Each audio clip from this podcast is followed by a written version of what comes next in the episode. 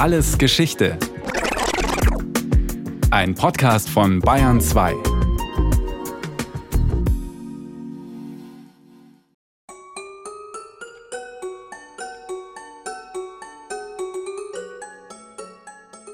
Mein Name ist Frank Dittmann, ich bin Kurator für Automatisierungstechnik hier im Deutschen Museum.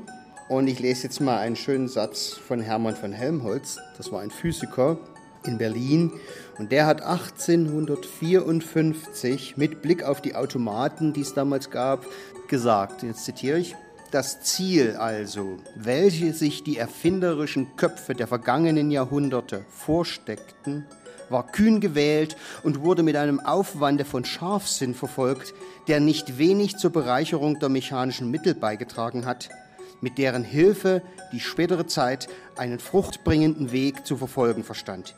Wir suchen jetzt nicht mehr solche Maschinen zu bauen, welche die tausend verschiedenen Dienstleistungen eines Menschen vollziehen, sondern verlangen im Gegenteil, dass eine Maschine eine Dienstleistung aber anstelle von tausend Menschen verrichte. Dieses Zitat ist so kompliziert formuliert, dass es für Nichtwissenschaftler-Ohren kaum verständlich ist. Dabei ist der Sinn denkbar einfach. Hermann von Helmholtz hielt die Maschinen und Automaten seiner Zeit für grundverschieden von denen der Vergangenheit. Diese seien zwar oft genial konstruiert gewesen, hätten aber letztlich nur den Selbstzweck des bloßen Funktionierens erfüllt, indem sie zum Beispiel verblüffend lebensecht einen Trompeter imitierten.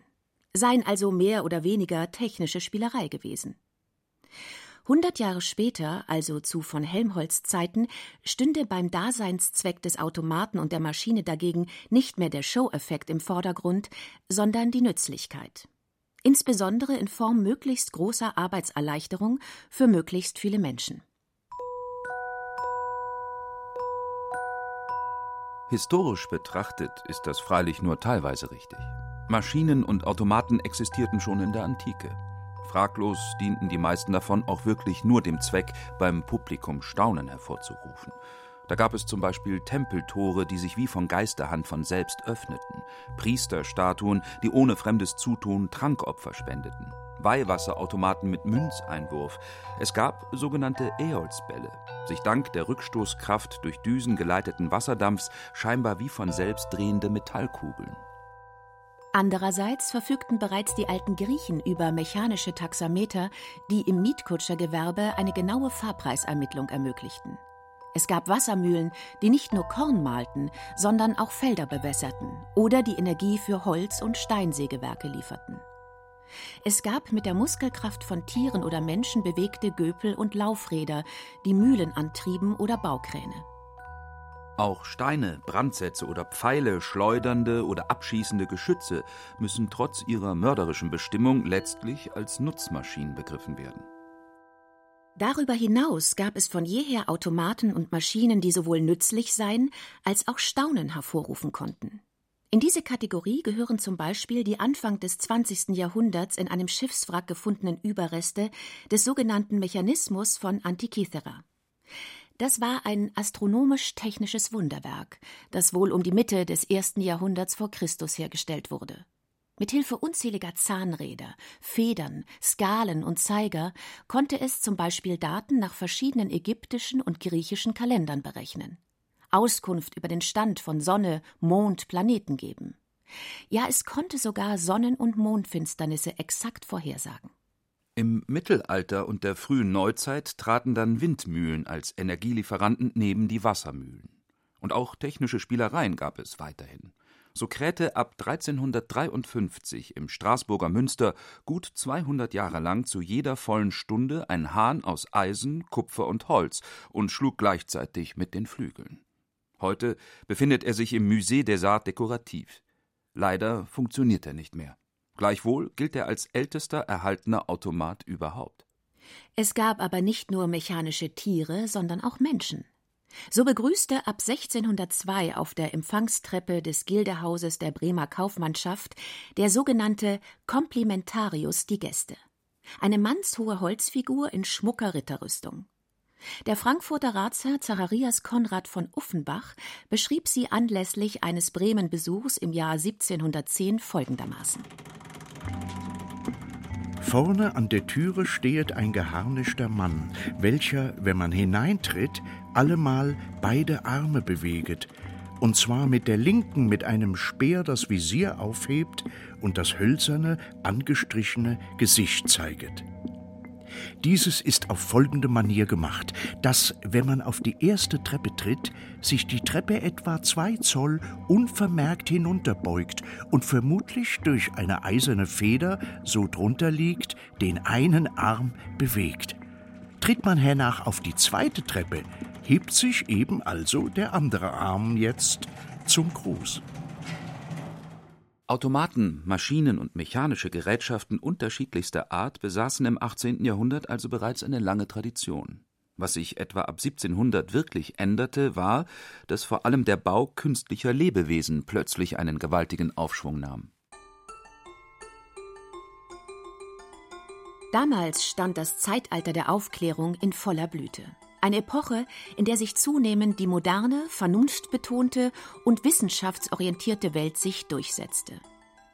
Bereits um die Mitte des 17. Jahrhunderts hatte der französische Philosoph, Mathematiker und Physiker René Descartes die Ansicht vertreten, dass es sich beim Tier letztlich um nichts anderes handle als um einen fleischgewordenen technischen Apparat. Hundert Jahre später behauptete der Arzt Julien Offray de la Métrie dasselbe auch vom Menschen und verfasste ein für Furore sorgendes Werk mit dem Titel L'Homme Machine – Der Mensch als Maschine. Da konnte es kaum ausbleiben, dass man sich bald an die Umsetzung solcher Theorien in die Praxis machte. Zur höchsten Meisterschaft brachte es dabei ein gewisser Jacques de Vaucanson. 1709 in Grenoble geboren, offenbarte er bereits als Kind ein außergewöhnliches mechanisches Talent. Nach ausgiebigen anatomischen Studien befähigte es ihn zur Konstruktion kompliziertester menschen- und tierähnlicher Automaten. Das Wort Roboter war noch nicht bekannt. Vielmehr bezeichnete man damals künstliche Menschen meist als Androiden. De Vaucansons Geschöpfe wirkten so lebensnah, dass selbst ein nüchterner Denker wie Voltaire begeistert schwärmte der kühne de Vaucanson schien, die Natur nachahmend und wetteifernd mit Prometheus, das Feuer vom Himmel zu holen, um die Körper zu beleben. De Vaucansons bekannteste Schöpfungen waren ein lebensgroßer Querflötenspieler, ein ebenfalls lebensgroßer Hirte, der gleichzeitig Flöte blasen und Trommel schlagen konnte, sowie eine Ente aus Metall, die ihr Schöpfer selbst folgendermaßen beschrieb. Es handelt sich um eine Ente, bei der ich die Mechanik der Eingeweide zeige, die an den Funktionen Trinken, Essen und Verdauung beteiligt sind. Die Art und Weise, auf die alle Teile, die für diese Tätigkeit notwendig sind, zusammenspielen, wird präzise nachgeahmt. Die Ente streckt ihren Hals, um die Körner aus der Hand zu picken, schluckt sie, verdaut sie und scheidet sie vollständig verdaut durch die gewöhnlichen Kanäle wieder aus. Alle Vorgänge sind von der Natur kopiert. Die Nahrung wird im Magen chemisch verdaut, wie bei echten Tieren. Das verdaute Material wird durch Schläuche weiter befördert bis zum Anus, wo ein Schließmuskel seine Ausscheidung ermöglicht.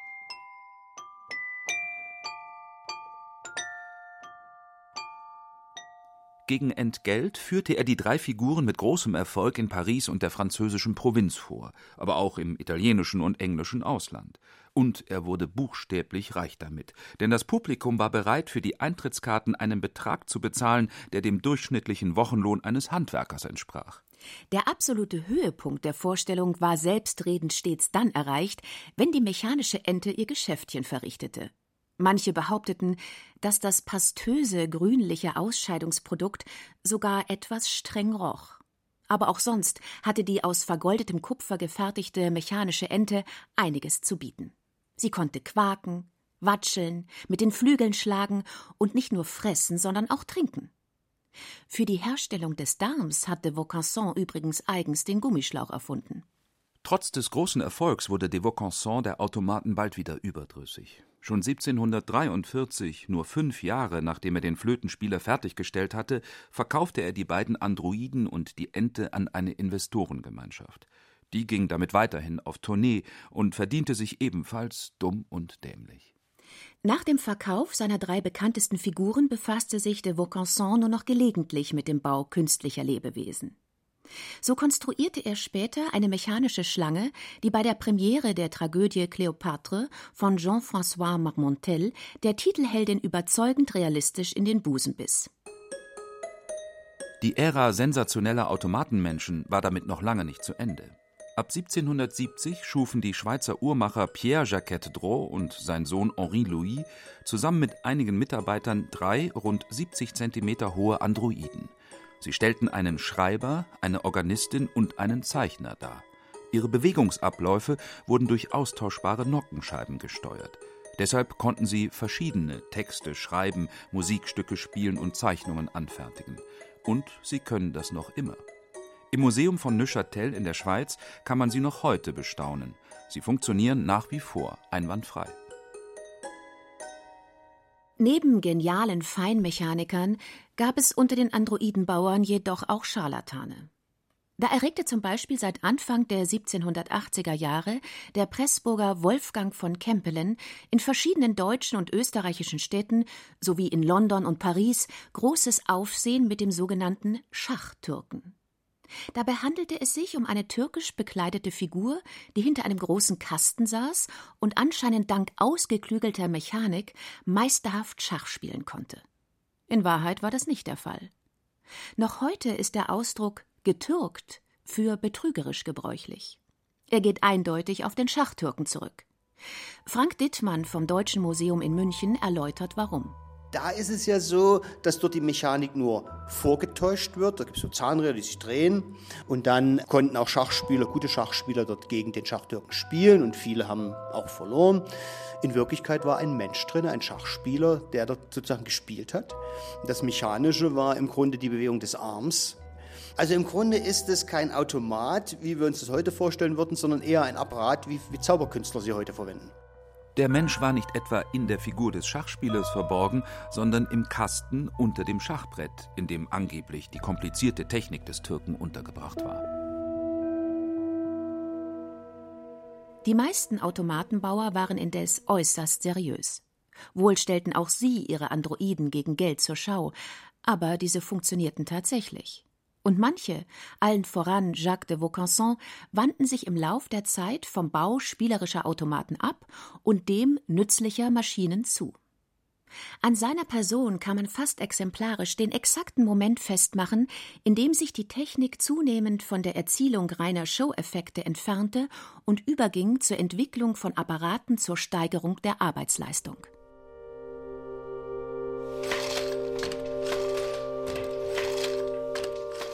1741 war de Vaucanson von der königlichen Regierung die Oberaufsicht über das französische Seidenmanufakturwesen übertragen worden, weil er als international hoch angesehener Fachmann für Mechanik und Mitglied der erlauchten Französischen Akademie der Wissenschaften dafür geeignet schien, die gegenüber der englischen ins Hintertreffen geratene französische Textilindustrie wieder auf Vordermann zu bringen. De Vaucanson löste die Aufgabe mit gewohnter Bravour. Er rationalisierte die Produktions- und Arbeitsabläufe, richtete große Mustermanufakturen ein, konstruierte leistungsfähige Spinnmaschinen und mechanische Webstühle. Dabei baute er auf die Leistung seiner Landsleute Basile Bouchon und Jean-Baptiste Falcon auf, die sich schon rund 20 Jahre zuvor mit der Entwicklung automatischer bzw. halbautomatischer Webstühle befasst hatten. Doch er ging weit darüber hinaus, indem er seine Webstühle mit Messingzylindern ausstattete, die mit gelochten Pappkarten umspannt waren. Diese wiederum wurden durch Metallstifte abgetastet und ermöglichten es somit, dass de Vaucansons Webstühle vorprogrammierte Muster in die Stoffe weben konnten. Das war die Geburtsstunde der modernen Lochkartensteuerung. De Vaucansons Webstuhl konnte selbst komplizierte Muster in einem Bruchteil der Zeit weben, die man von Hand dazu brauchte. Aber er war seiner Zeit weit voraus. Noch war Menschenarbeit billiger als die Anschaffung von Maschinen. Doch ein gutes halbes Jahrhundert später verbesserte ein gewisser Joseph-Marie Jacquard Jacques de Vaucansons Konzept und verhalf dem lochkartengesteuerten Webstuhl endgültig zum Durchbruch. Gleichzeitig wurde auch die Herstellung von Zwirnen und Fäden in industriellem Maßstab möglich. Schon 1757 dichtete der englische Pfarrer John Dyer begeistert über die neuartigen Spinnmaschinen in seiner Heimat. Dann zeigt man uns die neueste Maschine. Sie macht die läst'ge Fron gar vieler Menschenhände überflüssig. Dies alles wird überwacht von einem einzigen Mann, der uns erklärt, wie sich die Krempelwolle um die sich drehenden Zylinder schmiegt, von wo sie weitergeleitet zu dem Kreis aufrechter Spindeln, die in raschen Wirbeln sie zu langen, feinen Fäden zwirnen. Dank solcher Spinnmaschinen und mechanischer Webstühle explodierte die Textilproduktion Ende des 18. Jahrhunderts geradezu. In manchen Regionen Englands beispielsweise verdreifachte sich zwischen 1780 und 1790 die Zahl der Webstühle. Überdies stand mit der Dampfmaschine jetzt auch noch eine Energie- und Antriebsquelle zur Verfügung, die eine Produktion in wahrhaft industriellem Maßstab ermöglichte.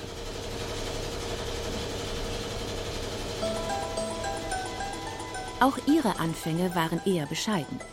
Schon seit Beginn des 18. Jahrhunderts waren in Großbritannien zum Entwässern von Steinkohlebergwerken Dampfmaschinen im Einsatz. Aber die waren nicht sehr leistungsfähig. Erst 1769 gelang es dem Schotten James Watt, den Wirkungsgrad der Dampfmaschine entscheidend zu erhöhen.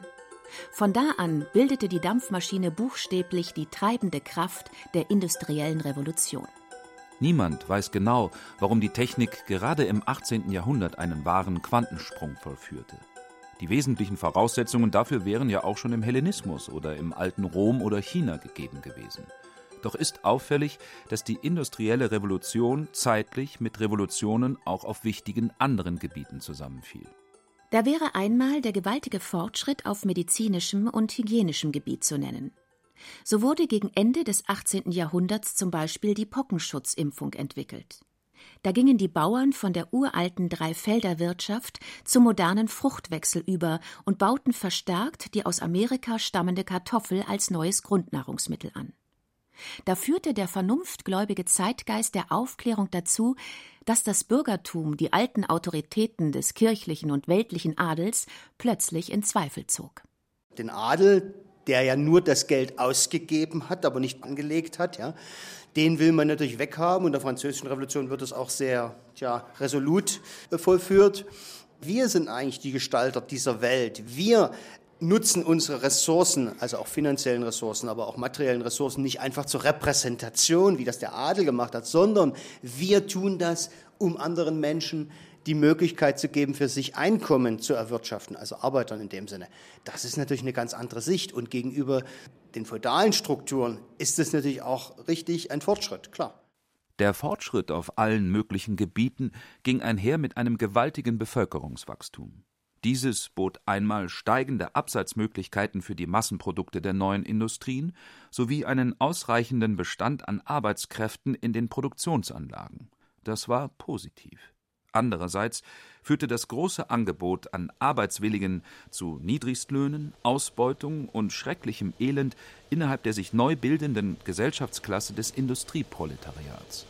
Das war äußerst negativ.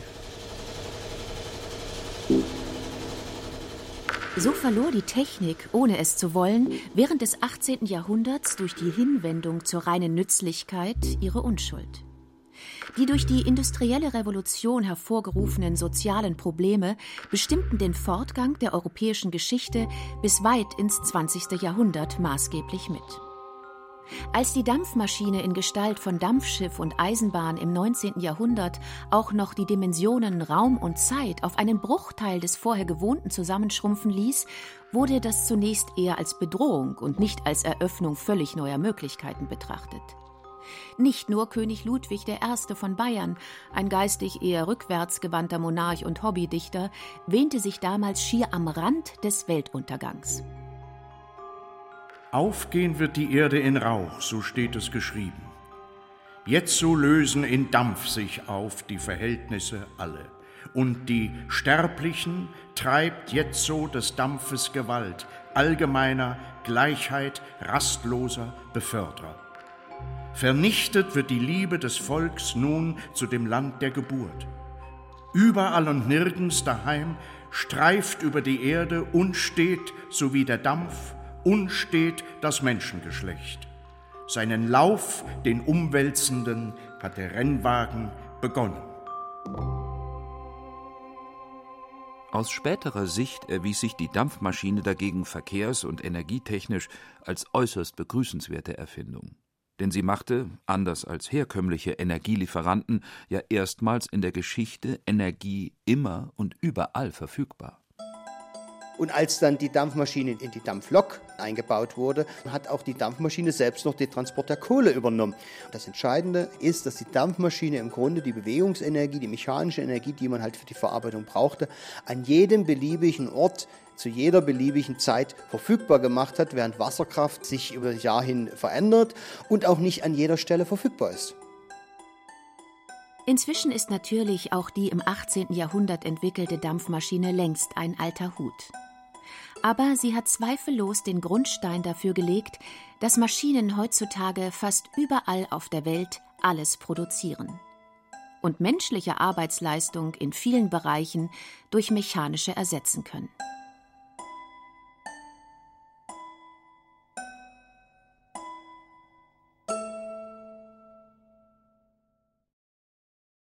Das war Alles Geschichte, History von Radio Wissen aus der Staffel Neuanfänge diesmal mit der Folge Maschinenzeitalter von Ulrich Zwack. Gesprochen haben Eva Gosjejewitz, Thomas Leubel und Oliver Nägele. In der Technik war Christiane Feutz, Regie Christiane Klenz, Redaktion Thomas Morawetz. Und von uns gibt's natürlich noch viel mehr. Wenn Sie nichts mehr verpassen wollen, abonnieren Sie den Podcast Alles Geschichte, History von Radio Wissen unter bayern2.de slash allesgeschichte und überall, wo es Podcasts gibt.